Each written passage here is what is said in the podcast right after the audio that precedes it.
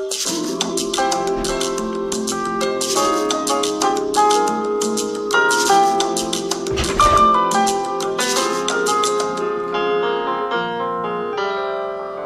チャンネル。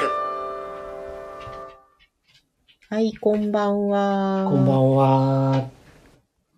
犬が起きましたね、また。はい。寝ていいよ。あ、寝に行きました。今日は1月の27 7、木曜日。木曜日。はい。あっという間に1月が終わりそうですね。そうですね。はい。え仙人は疲れてますね。ー、疲れてる。今日も頑張った。眠たいです。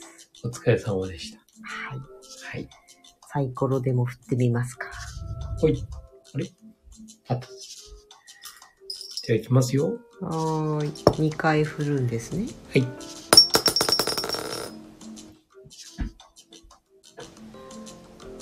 うん？2。お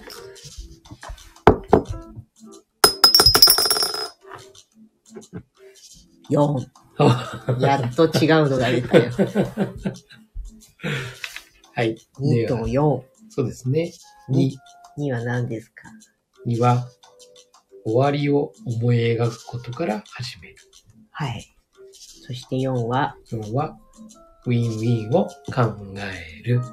昨日もそれだったね。そうだね。じゃあ、終わりを思い描くを重点的に。はい。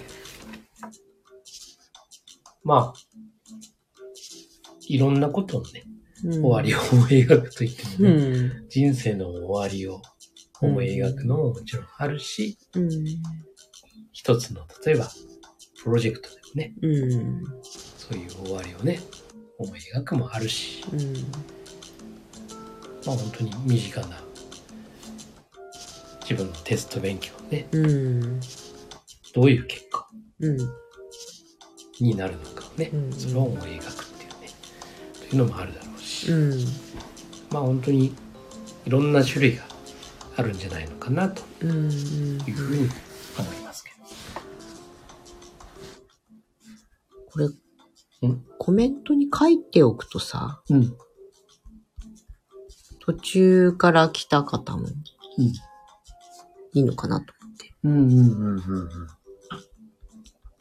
なるほど。あ、今日は第2と第4の週間。うんですと。うん。こうやって書いておいてなるほど。いいかなとうんうんうん。さすがです。うん。まあ結構その、第2の習慣はね、本当に、うーん、本当のこう核となるっていうかね、うん自分のね、まあその第一の習慣のね、こう主体性うんという部分もね、もちろんそれは今度、それはベースだと思うけど、うん。この第2の習慣の終わりを思い描くっていうのは非常に核になってくるうん。部分なのかなって、自分というもののね、うん。各ね、まあ、私的成功うん。の、まあ、習慣のね、中でやっぱりその、ちょうど真ん中にいるうん。というね、こう、ものを思うと、うん。やっぱり中心核になるものかなといううん。うん。思います。なんか今日打ち合わせとかしてる中で、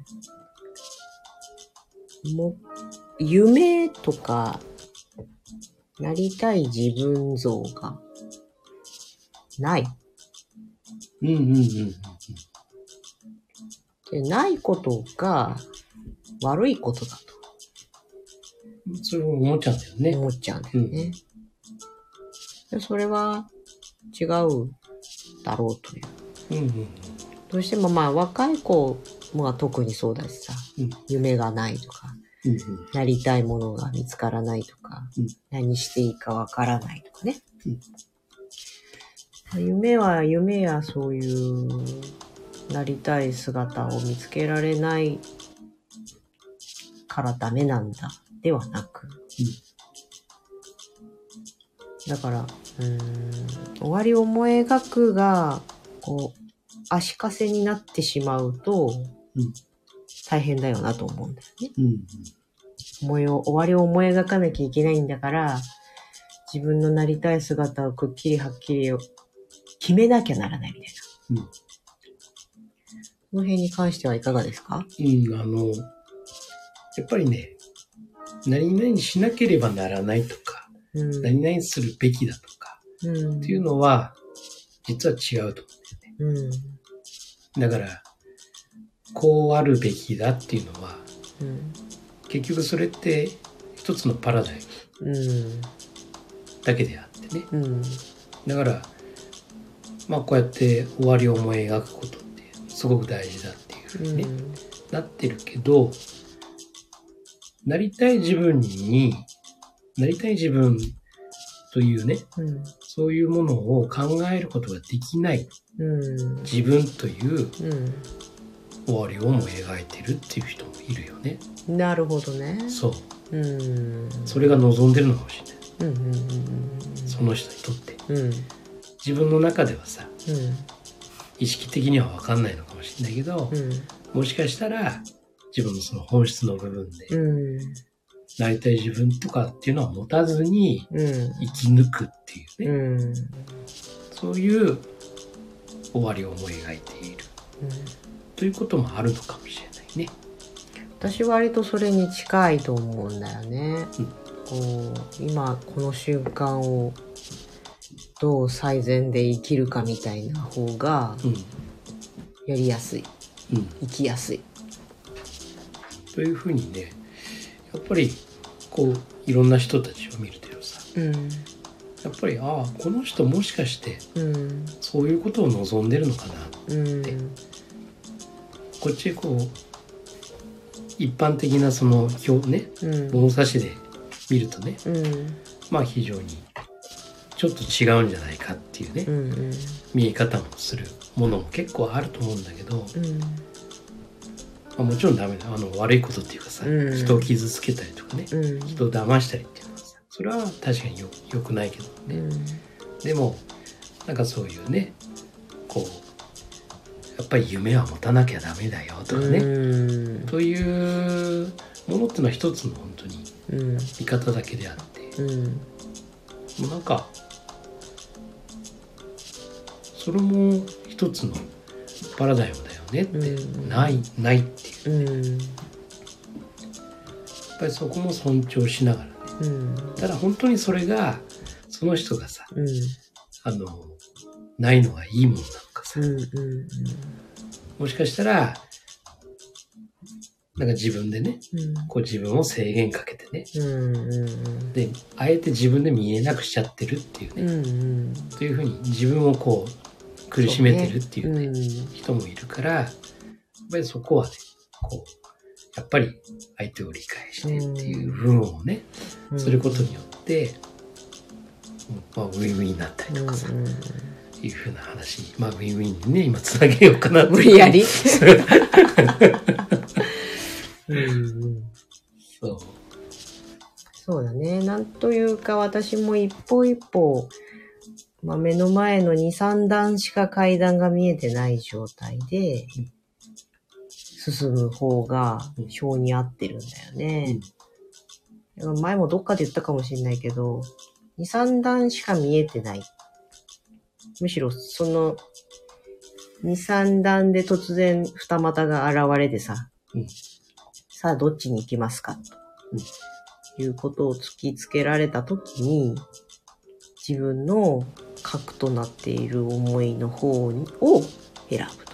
うんで、それは自分で選んだことだから、そこに選択できる自由と責任があるわけで。うんで、もう選ばなかったことの方に関しては、もう過去なんだよね。うんだからどんだけそこを考えても仕方ない上にさ、うんあ、やっぱりあっちが良かったかな。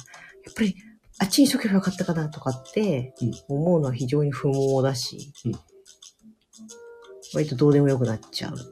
うんだから常に二股なり三股なりになっている、たとしても自分が選んできたのは一個だけっていうところで、道ができていくみたいなのが、うんいいっていうタイプだなって思う。うんうん。そうだね。でもそこに自分の中にある核となるものがあるから、案外こう、思っていたよりもこうなっちゃったとかはあっても、確実に不幸になることはないだろうと思ってる。うんうんうん。そうだね。うん。だってね、自分で決めてるからさ。そうなんだよ。あの、そこが大事なんだよね。うん。その、やっぱり自分が選択してるっていう、うん。この習慣がさ、うん。うん。できてると、うん。選択することがさ、うん。メインっていうかさ、うん。で、結果はね、まあ、不幸にはならずにね、うん。自分、まあ、自分にとってね、うん。どういうものが幸せかっていうのはさ、うん。いろんなものあると思うけど、うん。単純に幸せな気持ちでね、うん。入れるだろうと。うん。この選択をね、しっかり続けてる限り。うん。という終わりを思い描くっていうさ、うん。感じでもそうそうそう。十分だと思うんだよね。そうね。だから本当にこの第一の習慣のうん。選択するっていううん。ことが、やっぱりうん。基礎、基礎というか、うん。これがないとそうね。終わりも思い描けないよねっていうさ。むしろ、自分で選べた方が本当に楽なんだよ。そうなんです。ねあ。のね、後悔しないんだよね。そあの、割と俺もね、う。うん。選択してきてるうん。タイプなんだけど、うん。うん。まあ本当にあの、一度、あんまりね、その後悔したことってあんまりないんだけど、うん。一度大きく言えば一個。あの、後悔してるっていうのは。うん。初めて車を買おうと思った時。はは初めて車をね、ー。うん。ううんんと、あの時は大学生、まあ大学ね、途中で辞めちゃったんだけど、うん。で、社会人になる。うん。で、社会人になって、車が、の時にそこで知り合ったお客さんが、うん。あの、車屋さんやってたから、うん。で、いい車あるよとうん。言って出てきたのが、えー、真っ黒の、うん。えースープル。ほあの、カエル目のやう。つね、はいはいはい。あの、ナイトライダーみたいな。はいはいはい。めちゃくちゃこれいいってうんでうわめっちゃこれもう買うと思って、であの時にね中古だったんだけどうん。150万だったうん。もうこういう色も決まってるし、うん。もうフルカスタマイズだしもう言うことない、うん手つけるとこがないっていう、うんで俺はもう買うって決めてたんだけどうん。あそこで親が反対したんだね、まだ実家に暮らしてたから、うん。でやっぱり社会人にうん。なってとか、うんあとは車がねまだ免許もね、そんなに。立ってなかったし。まああとは色が真っ黒だから、うん。ああなんか霊柩車みたいだから。出た。不吉だみたいな、はいはい。まあそんなようななんかねこう理由言われて、でやっぱりね自分にとって社会人になななりたてだからさ金銭感覚っていう部分も、やっぱり先輩たちにねこうやって言われたらさ親としてね、うーんそこまで反対するのかみたいなね、でそこで折れたんだよね。あで折れてまあもっとちっちゃなもっと安い中古買ってやったんだけどさ、まあ結局自分の気に入らない車に乗ってると、それはもう入れ替えたくなるし。そうね。そう。大事にしなくなるしね。そう。となるとうん。結果を見るとさ、うん。費用もかかってんだよ、うん。そこを考えうん。てみる、こん。な損してるじゃん。って、うん。ね、時間とうん。そのお金もそうだし、自分のその気持ちうん。本当はすごくその充実した。時間と心とうん。ねこう過ごせたはずなのに、うん。なんか無駄なこう遠回りしてうん。きちゃったなっていうさという思いでうん。いや失敗したってうん。で今度それを買おうと思ってもさ、うん。やっぱりその車もね、うん。もう売れちゃってないとかさ、うんいう話になってでやっぱり高い車だからさ、うん。手が出ないとかさ、うんでなかなか買えずに、いやいつかスポーツカー乗ろうってもうそれが一つの目標になって でそれから約うん。ね1 5 6年してねうん。まあ今のこうん。うブルーのスポーツカーにね、うん。まあ、ラリーカーというか、うん。まあ、乗ることができたんだけどさ、うん。もうそれまでの時間は結構な時間経ってるそうだね。そうその間に 2, 2台くらい書いてんのかい？や結構書いてんもっのと書いてんの。もっと書いてんのうん。えーっとコルサから始まり。マリノはで CRX あ。はい。あ、違う違う、え？CRV。うん。で、ストリーム。はい。で、オデッセイ。うん。そして WRX。そうだね。そうだね。うんストリームから知ってんだ、私は。うん。という、ね、あの、結果的に。あそこで自分で選択しなかったうん。のがね、非常に後悔してる。うん。はい。ね、親のせいにもしちゃうしね。しちゃうんだよ。うん。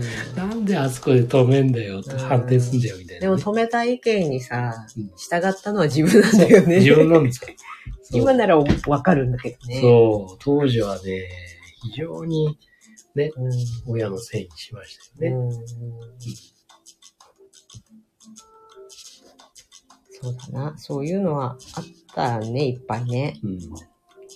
まあなんか絶対君主というか、そう、親の絶対的権力があったね。あったからね。そうそうそうそう。まあもちろんいい面もあるんだけど。そうね。うん。そう。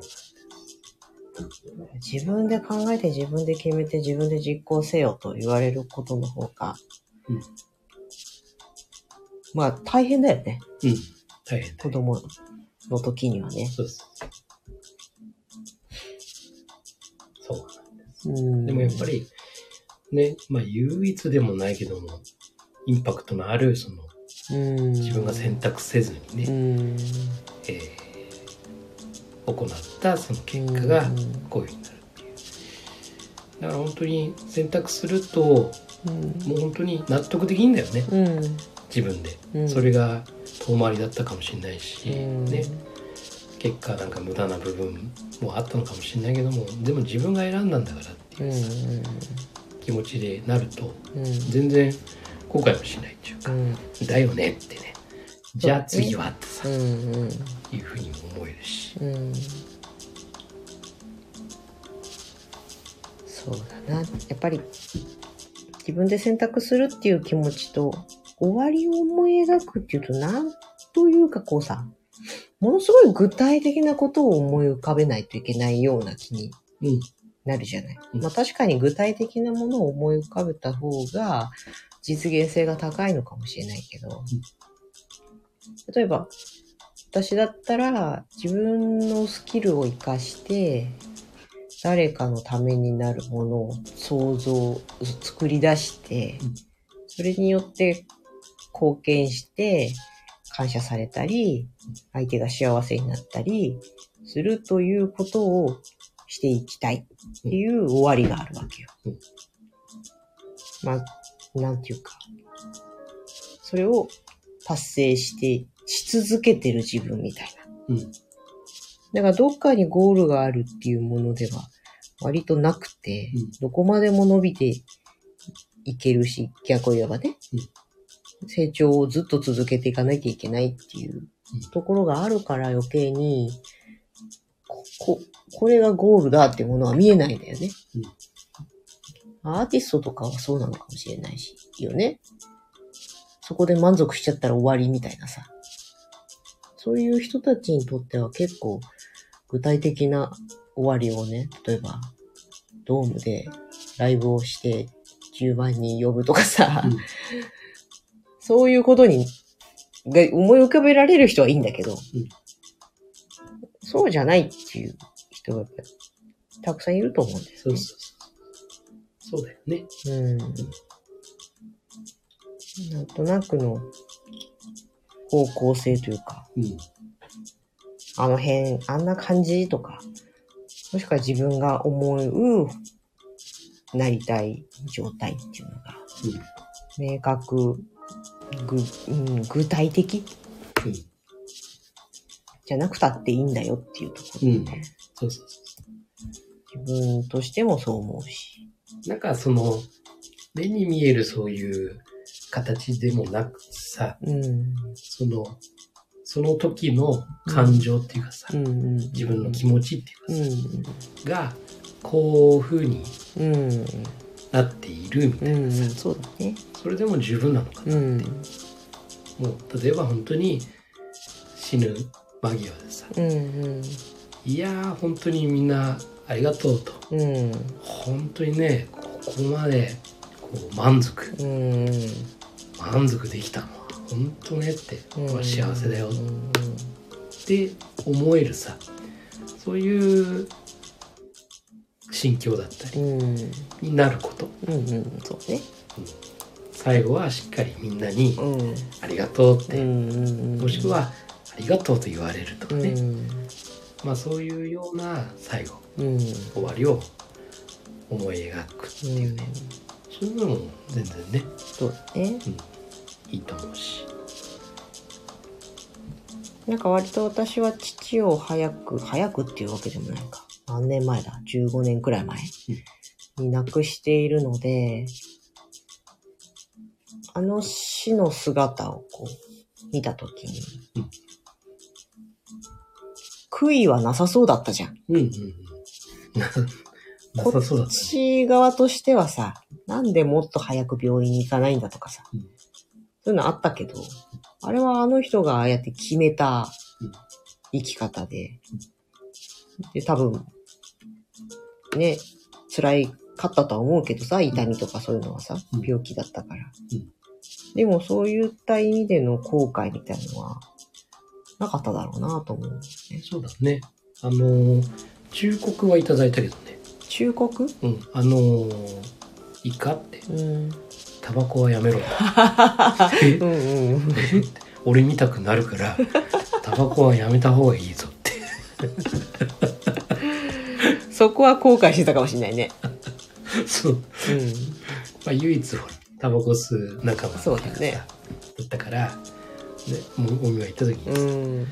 いや、タバコはやめた方がいいぞ。俺見たくなるからなって。わかりました。まあそれでね、やめたんそうだだね。そううん。そう。うん。まあ、亡くなったその2ヶ月後ぐらいから、うん。俺は禁煙したのかな。うん。で、やめたんだけどさ。うん。まあ、ああいう風に、今そのタバコのところでも、病気のところも嫌だけど、うん。だああいう風に生きたいなというのは、うんあれで結構、今はね、うんやっぱり、亡くなってすぐの時にこんなことは思ってないけどね、もう本当に、ああいう風に自分で決めて、だって自分は症状分かってたわけだからさ、うん。うん。病院に行ってなんとか治して生きようとすることだってできたと思うんだけど、うん。そうしなかったっていうところはうん。自分で選んでるんだよねそ。うん。だって私割と遺言を書いておきたいタイプ。もう、うん。今から。まあ、全然いいんじゃないかな。うん。みんななんか、遺言書くの縁起でもないみたいな感じだけどさ。むしろピンピンしてるうちに遺言書いといてさ、何年かおきに見直していくの方が良くないと思って、うんそれこそ終わりを思い描くかもしれない。いや、まさしくそうだよね。やっね。ぱり状況変わっていくからさ、そうそうそう。やっぱりそこでね、また書き換えるってういうさ、ん。まあ、ミッションステートメントもそうなんうだけどね。ん。まあ、この第二の習慣がないね、うんミッションステートメントを。作るっていうか、うん書くっていうか。まあ本当にそれもね、書き換えてどんどんどんどうん。いいし、うん。多分ただ本気でこう作ってると、うん。まあこう、いろんなさ、こう、周辺のね、うん。言い方とかは変わるかもしれないけど、うん。多分ね、中心は変わってないんだよね。そうなんだ。そうなんだよ。ほんとほんと。ほんと変わんないわ。うん私も凝縮しすぎて、もう変えようがなくなっちゃってて。何回見直しても、もうそこに帰着するみたいになっちゃって。それを信念というか美学として自分の中に灯して常に判断を、それを元にして判断して選択しているっていううんだけというか。なんだよな。うんね、夢や希望がないとか、うん具体的に思い描けないっていう人は、そうやってやってみたらいいと思いました。そうだね。うん。ほんと、いいんだよ。あの、自由で。自自由でっていうか、あの、ね、何かしなければならないとかさ、うん。何か形にしなければならないとかさ、うん。そういうことじゃないよって、うん。本当に。自分が自分らしくね、うん。うん。どう入れるのか。そうそうそうそう。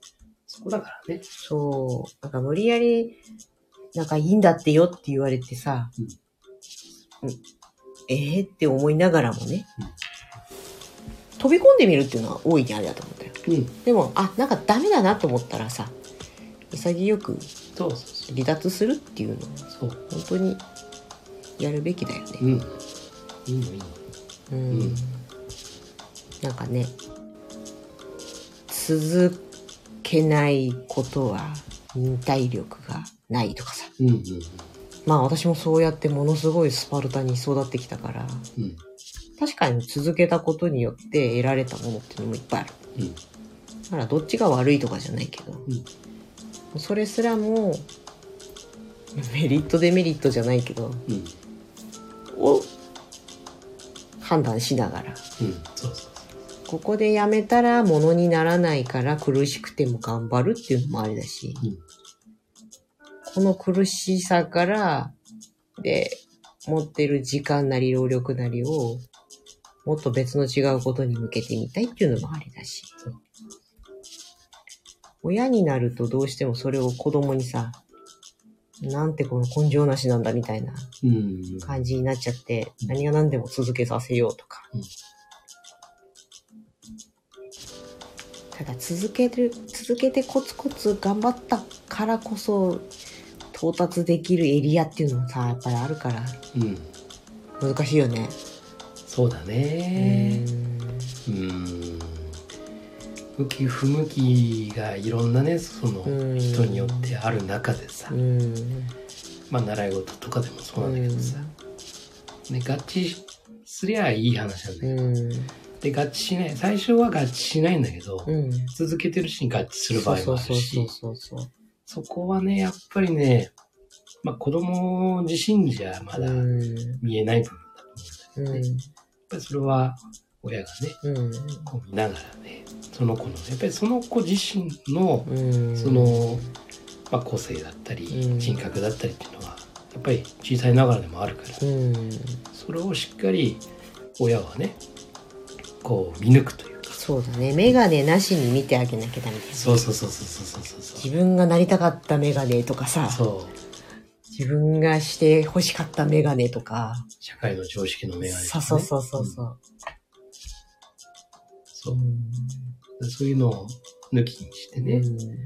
で、ただもうそのまんま、ありのまんまをこう見れるよ。うん。うん。親がねそうすると、あ、これ、このままやりすぎたら、うん。この子ちょっと壊れちゃうかなとかさう。ん。うん。いや、継続するのは大事なんだけど、あまりにもプレッシャーが強すぎて、うん。うん。あ、この子にとっては、この子のハートがね、うん。ちょっと歪んじゃうかもしれないっていうさ、というのも中にはあるから、うん。だからそういうのをやっぱり親はね、うん。見れたらね。そうだね。うん。あとはその、例えば部活とかになるとさ、うんやりたいって言ってやって、うん。やめたって言って、とかさ、うん。なんてこったって、内申点に響くからやめるんじゃないとか。もしくはなんでこんなにシューズとか買ってお金かかったのにさうんうんうんーわかるよ、すっごい。うん。この野郎ってなるけどさ、うん。もしかしたらその部活の内容ではなく人間関係だったり、うん。先生ともうどうしようも合わないとか、うん。あるじゃない？そうそうそまあそういうところをちゃんと見抜けないと、う。うん。親子の信頼関係っていうのは難しいよね。そう。やっぱり子供の話をよく聞くっていうか、まあ、一方的にただ聞いてるだけではダメなの、うん子供の場合はね。うん。やっぱりこう、あのー共感による傾聴というかさ、うん。で、あとは質問だよね。うん。うん。こう、一方的に、こうだろうっていうね、ね答えを言うんじゃなくて、うん。もしくは憶測でね、うん。どうせこうなんだろうみたいなことを言うんじゃなくて、どうして君はそういうふうに考えたの？っていうね、え、どうしてそう思ったの？うん。いうふうな質問をね、うん。こう投げかけながら引き出しながらね、うん。で、ああ、そうなのって、うん。あ、それが本音？みたいなね、うん。そういうことがこう日常的にできるとね、そうだね。子供も安心できるんだようね。ん。だから一回でもいいからそれができると、子供は、うん。あ、お父さんにこれ言っても大丈夫だ。信頼貯金ですね。そうそうそうそう。信頼貯金が始まるんですね。そうそこそこからチャリンって。そうそうそう。そうなんだようね。ん。私、さあ、別に親のこと大嫌いとかさ、親のことすべて恨んでるとかそういうのはないんだけど、振り返って記憶をたどればたどるほどひどいなって思うこととかも結構あって、うん。あの、もう30分喋っちゃったんだ。急に静かになったから、ね、ななんか、あれ？し真剣な話が。いやいやいやいや、あの子供の話は聞かないからって断言、宣言されたことがあって。小学校1年生くらいの時に。うん。子供は嘘をつく生き物で、子供はずる賢く、えーく子供は何も世の中のことを分かっていなくて、で常に自分のことしか、自分の利益しか考えていない生き物なので、子供の話は聞きませんって、親に宣言されたことがあって、すごい。これ覚えてるぐらいショックな出来事。すごいね。うん。だから何かを、意見をい、意見っていうかね、思いを言っても、それは信じないし聞かないからって。おい、あ、お前のすべては私が決めるっていう。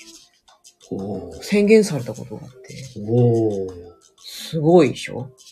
奴隷解放宣言ならぬ。なるほど。あれね、超びっくりして。なるほど、親というのは、子供をそういうふうに見る、親っていうんじゃないあの時はもう大人っていう感じ。うん。大人っていうのはそのように見るのだと。うん。でもそこで私が我ながら偉かったなと思うのがさ、ぐれずに、なるほど、じゃあそれをうまく使えばいいんだと思ったんだよ。へえ。さすが仙人だね。あの、そうか。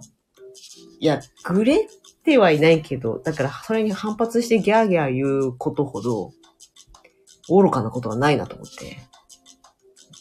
大人だね。まあ、辛かったけどね。うん。辛かったからいろんな手を尽くしたの。だからそれをやった後に、本当にからかん考えうる、あらゆることをやってみた。その、親の兄弟の家に行って、いわゆる親に物申せる人がいないうん。からさ兄弟の家に行って直訴をして、うんこここういうことで、こういうことで困ってるんですって。なんとかしてくれませんかってほう言ってやったりとかさ。すごいね。それ、それ、いつの話？小学校、4年とかじゃないかな。マジで？小学校4年 ?10 歳だよ。うん。そんなことしたの？うん。すごい。こういうところがどう考えてもおかしいと思う。ってなんとかしろっていう。7つの習慣 G のファシリテーターになれます？か その瞬間に？小学校ね、ほんとその1、2年の時はもう悲しくて辛くてしんどかったっうん。ていう感じだったんだけど、もう3年生くらいから、なんじゃこりゃっていう感じになって。うーん。すごいな。うん。小学校4年生って、俺はもう、あれだよ。ウルトラマンの怪獣とかの消しゴムで遊んでたよ。相撲とか、あの、トントン相撲やりながら。かわいい。いやね、いいかにだからうまく親の機嫌を損ねないようにうまく立ち回って、自分の思い描く通りに道を進めていくか。うーん、いわゆるまあ、影響の輪をね、ん。自分のね、影響の輪の中でね、うんうん。自分ができることをね、うん。こうやっていくっていう。そして、インサイドアウトとうん、いうね、うん。まさしくこの原則。そうね。だから、勉強して通知表がオール A みたいな、うん。学年1みたいな風に、うんまあ1位までいかなくても、確実にそのオール A を取れる、オール5を取れるうん。ゾーンにいれば親は文句ないだろうみたいなかっこいいね。感じでかっこいいやっね。て、まあ、中学ぐらいまではそんな感じかっこいいね。で。ねえ。素晴らしい。あれがあったおかげかもしれないと思うね。何にも考えてない。うん。勉勉強もしないし、毎日何をして過ごすのかしか考えてない。いいじゃないか、それも。うん、いかにこう、お腹を満たすか。うん。ね。あの、道端の、こう、蜜がある草、草とか、そういうものをこすったりとか。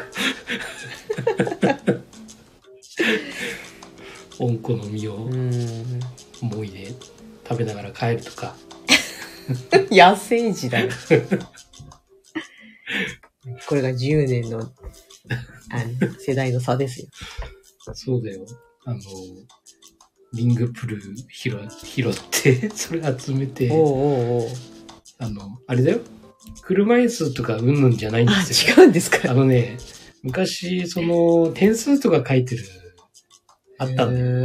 よ。そのコカ・コーラとかのね、うんこう、リング、こう取ったらね、うん裏にね、何点とか書いてて、うんそれを集めると、えーなんか景品がね。こう応募した場合だけどうんうんっていうのがあって、もうひたすらそれをこう。学校帰り、もう、下ばっかり見てある。金の卵を。そうそうそうそうそう。金の卵、どこにあるって。そう。素晴らしいじゃないか。で、金の卵を産む PC は、うん。だいたい自販機のそばにある。あ、素晴らしいね。その自販機が PC だったなる。大人たちはプシュッつってそのまま投げる。うんそうね、そうね。そう。だから、おーって。もう PC のそばに行くっていうね。まずあれが外れる時代だもんね。あそうそうそうそう。いや、あんまり記憶にないもんだって。ウケる。懐かしいって、武田さんいらっしゃったよ。そう。外れたんだね、大昔はね。そうそう。今は外れないようになっちゃってるけど。そればっかり考えて、小学校の時は。いかにしてこう、金の卵を得るか。まあ、あの時のね、金の卵は、チロルチョコだったうり、ー。うんまい棒だったり、みたいなねうん。駄菓子屋さんにいかにしてこうね、なるほどね。そう、効率よくうん無から、そ無から有を生み出してう、。そう。例えば、あと、瓶拾ってさ、うん。ね、それをこう、返却しに行くと、はいはい。ね、10円返ってくるとか。おーそう、そう、やった、10円ゲットだよって。それを持って駄菓子屋さんに行くという。投資。そうそう、投資投資。まあ、リサイクル。リサイクル。そうそう。SDGs 的な。素晴らしい。そうそうそうん。ね、素晴らしい。私はあれだよ。もうあの、ビックリマンチョコのシールがめちゃくちゃ流行った時代だからさ。大人だったね、ごめんねうん。でも絶対に買ってくれるわけないんだよ。うん。で、今思えば、哀れんだ友達たちが、自分のいらないのをちょっと被っちゃってるやつとか、くれるわけさ。ええで、くれるじゃない。それを、今度、こ、こっちもそのいらないのばっかりがこう溜まっていくけど、なんかあれコンプリートみたいな。うん。うん。だからそれを望んでる人もいるんだよね。うん。